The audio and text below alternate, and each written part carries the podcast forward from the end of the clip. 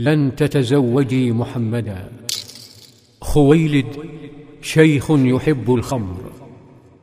أما ابنته فتحب محمدا عليه السلام. خديجة تهيم بهذا الفتى العشريني الذي تحلم به فتيات قريش. لا أصنام لا خمر ولا خنا لا ميسر ولا قمار. رجولة وجمال وذكاء وأمانة. كيف السبيل إلى هذا القمر الذي يسير على الأرض؟ كيف السبيل يا ابنة خويلد؟ وأنت أكبر منه سنا. كيف السبيل ووالدك يرفض تزويجه رغم كل صفاته؟ كانت خديجة في منافسة مع جميلات قريش وهي تدرك حجم المنافسة. لكنها تدرك أن محمدا يفوق سنه عقلا وتفكيرا وأن المرأة بالنسبة له ليست مجرد وجه فاتن أو جسد مثير بل هي روح وعقل هي إنسان حافل بالمشاعر قبل ذلك وأن الزواج مشاركة وتنازل ورسالة اقتحم هذا البدر قلبها.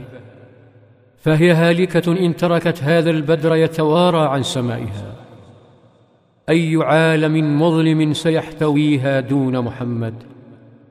فاتحت محمدا بالأمر فوافق. بقيت مشكلة الشيخ. لا بأس. فلقد أعدت خديجة خطة محكمة بالحب. أعدت أقداح الخمر لوالدها.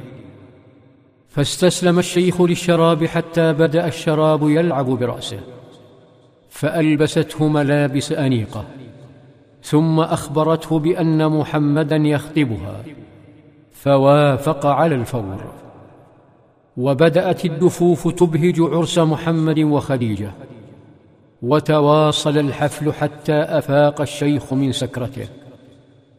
فراى اناقته وسط اجواء الاحتفال والتبريكات والتهاني. ما الذي يحدث؟ نادى خديجة. فلما جاءت قال ما شأني هذا؟ قالت زوجتني محمد بن عبد الله. فانتفض وقال أزوج يتيم أبي طالب؟ لا لعمري عندها أمطرته بسيل من العتاب وذكرته قريش وذكرته بسمعته بين قومه فقالت أما تستحي؟ تريد أن تسفه نفسك عند قريش؟ فلم تزل تهمس به وتعاتبه حتى لأن ورضي عندها لم تتسع الأرض لفرحها غدت أسعد امرأة في الكون يتبختر قلبها بين مواكب الغيرة وغبطة الفتيات. فقد نالت أعظم الرجال بين قومها وأرقهم وألطفهم عندها. يخيط ثوبه ويرقع دلوه ويخصف نعله ويخدم أهله. تغمره بدلالها وتواسيه بمالها. فيرزقهما الله أربع زهرات. هن زينب فرقيه فأم كلثوم ففاطمة. يلاعبهن ويلاعبنه. يتراكضن نحو أحضانه وقبلاته ودلاله.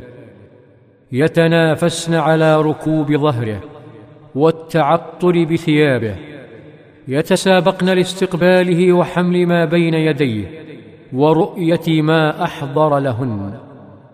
كأني بهن وإحداهن تغسل ثوبه والثانية تسرح شعره والثالثة تعبث بلحيته وفاطم الصغيرة تلثغ وتتقلب في حجره ويقص عليهن حكايات أسفاره أو حكايات طفولته مع آمنة الحبيبة أو بين مرابع حليمة. أو يعلمهن التوحيد. كأني بخديجة تنظر إليهم من بعيد وتبتسم وقلبها يقول يا إلهي ما أجمله وأجملهن ما أجمله وأجملهن. لكن أمرا كان يحزنه خارج هذا البيت المزين بالسعادة. في ظلال السيرة.